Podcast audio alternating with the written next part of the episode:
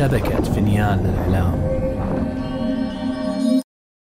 كان يا مكان في بعيد البلدان. ملك يسهر ولا ينام إلا على قصص الإنس والجان.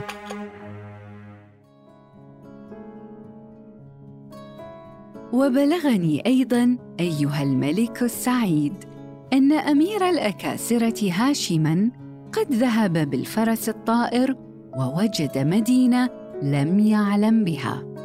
ثم وجد ابنة ملك ذلك المدينة والتي اسمها مريم ودخل عليها وصاحباتها وهزم خادمها الذي هجم عليه.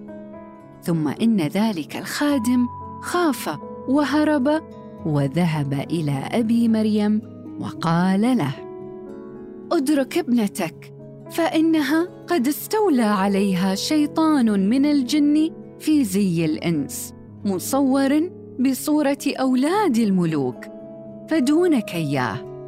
فلما سمع الملك منه هذا الكلام هم بقتل الخادم.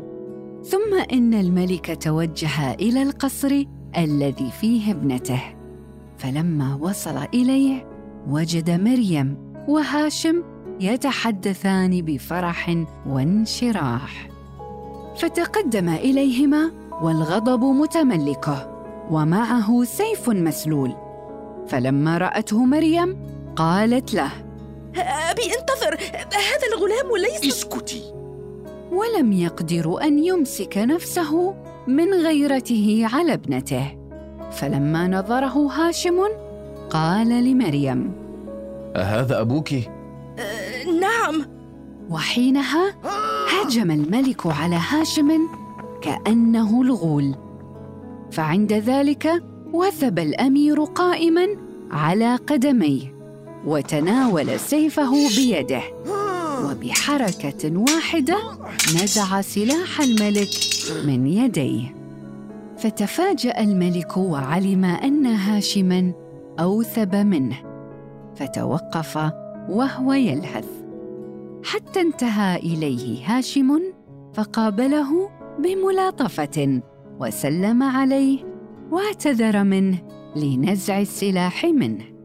فقال أبو مريم يا فتى هل أنت إنسي أم جني؟ يا سيدي كيف تنسبني إلى الشياطين وأنا من أولاد الملوك الأكاسرة؟ إن كنت من أولاد الملوك كما زعمت فكيف دخلت قصري بغير إذني؟ وهتكت حرمتي ووصلت إلى بنتي. وأنا قد قتلت الملوك وأبناء الملوك حين خطبوها مني. وأنا إن صحت على من يتبعني وغلماني وأمرتهم بقتلك لقتلوك في الحال. فمن يخلصك من يدي؟ إني لاعجب منك ومن قله بصيرتك. هل تطمع لابنتك في بعل أحسن مني؟ وهل رأيت أحدا أثبت جنانا وأكثر مكافأة وأعز سلطانا وجنودا وأعوانا مني؟ وهل رأيت أحدا قد أعجبها أكثر مني؟ لا ولكن وددت يا فتى أن تكون خاطبا لها على رؤوس الأشهاد. حتى أزوجك بها. وأما إذا زوجتك بها خفية فإنك تفضحني فيها. لقد أحسنت في قولك. ولكن أيها الملك إذا اجتمعت غلمانك وخدمك وجنودك علي وقتلوني كما زعمت فإنك تفضح نفسك وتبقي الناس فيك بين مصدق ومكذب. ومن الرأي عندي أن ترجع أيها الملك إلى ما أشير به عليك. هات حديثك. الذي أحدثك به إما أن تبارزني أنا وأنت خاصة. فمن قتل صاحبه كان أحق وأولى بالملك. وإما أن تتركني في هذه الليلة. وإذا كان الصباح فاخرج إلى عسكرك وجنودك وغلمانك وأخبرني بعدتهم. إن عدتهم أربعون ألف فارس.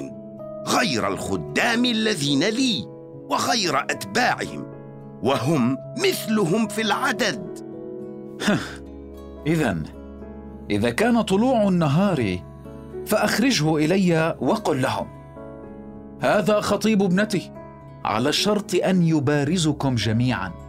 وادعي أنه يغلبكم ويقهركم وأنكم لا تقدرون عليه. ثم اتركني معهم أبارزهم.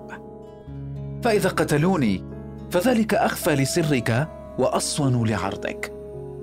وإن غلبتهم وقهرتهم فمثلي يرغب الملك في مصاهرته. فلما سمع الملك كلامه استحسن رأيه وقبل عرضه. ثم جلسا يتحدثان وبعد ذلك دعا الملك بخادم وأمره أن يخرج من وقته وساعته إلى وزيره. ويأمره أن يجمع العساكر ويأمرهم بحمل أسلحتهم وأن يركبوا خيولهم. فسار الخادم إلى الوزير وأعلمه بما أمره به الملك. فعند ذلك طلب الوزير نقباء الجيش وأكابر الدولة. وأمرهم أن يركبوا خيولهم ويخرجوا لابسين آلات الحرب.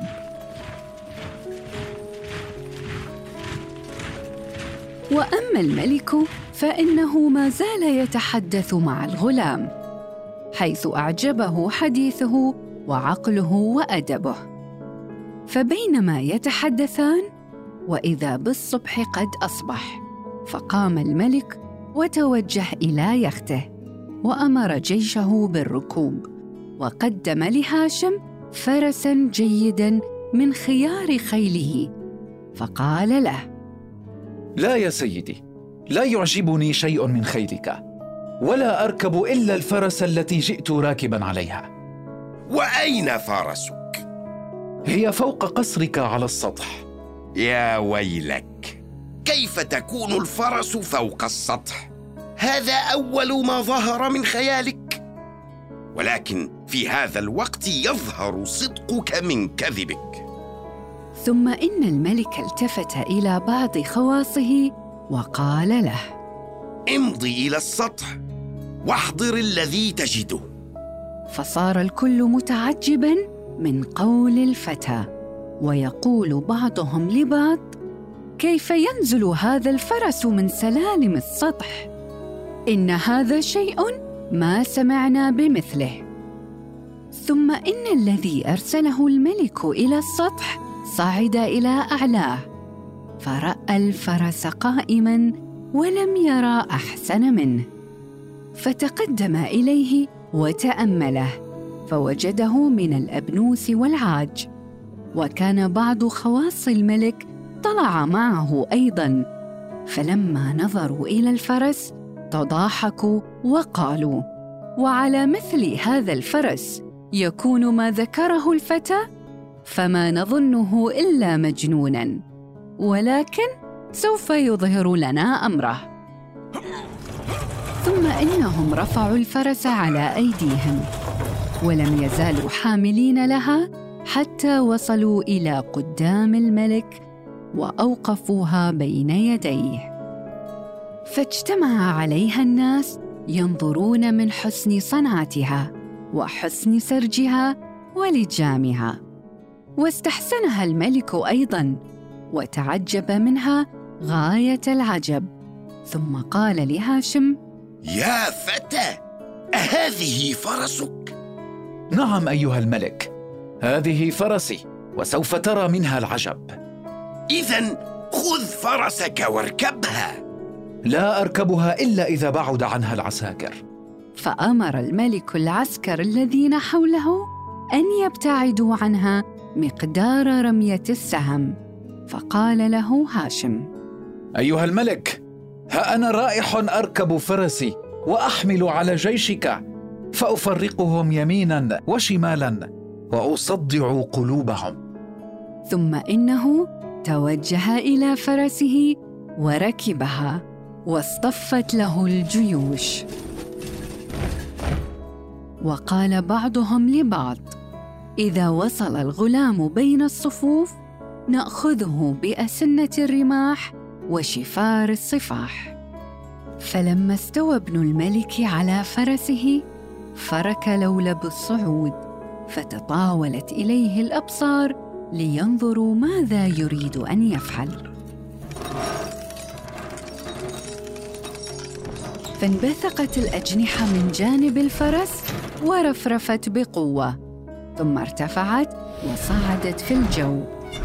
فلما رآه الملك قد ارتفع وصعد على جيشه قال ويلكم خذوه قبل أن يفوتكم. فعند ذلك قال له وزراؤه ونوابه أيها الملك هل أحد يلحق الطير الطائر؟ ثم هبط هاشم بالفرس متجها نحو الجيش. فتناثرت الجنود يمينا وشمالا وهم خائفون من هاشم لظنهم أنه ساحر.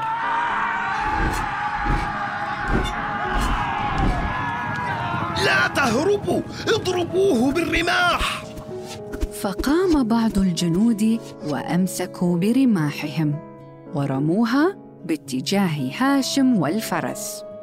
ولكن الأمير ضغط على زر الصعود وصعد الفرس به إلى حيث لا تصل إليهم الرماح. وما زال الفرس يصعد وإذا هاشم ينادي مريم ويقول لها سأعود من أجلك يا مريم.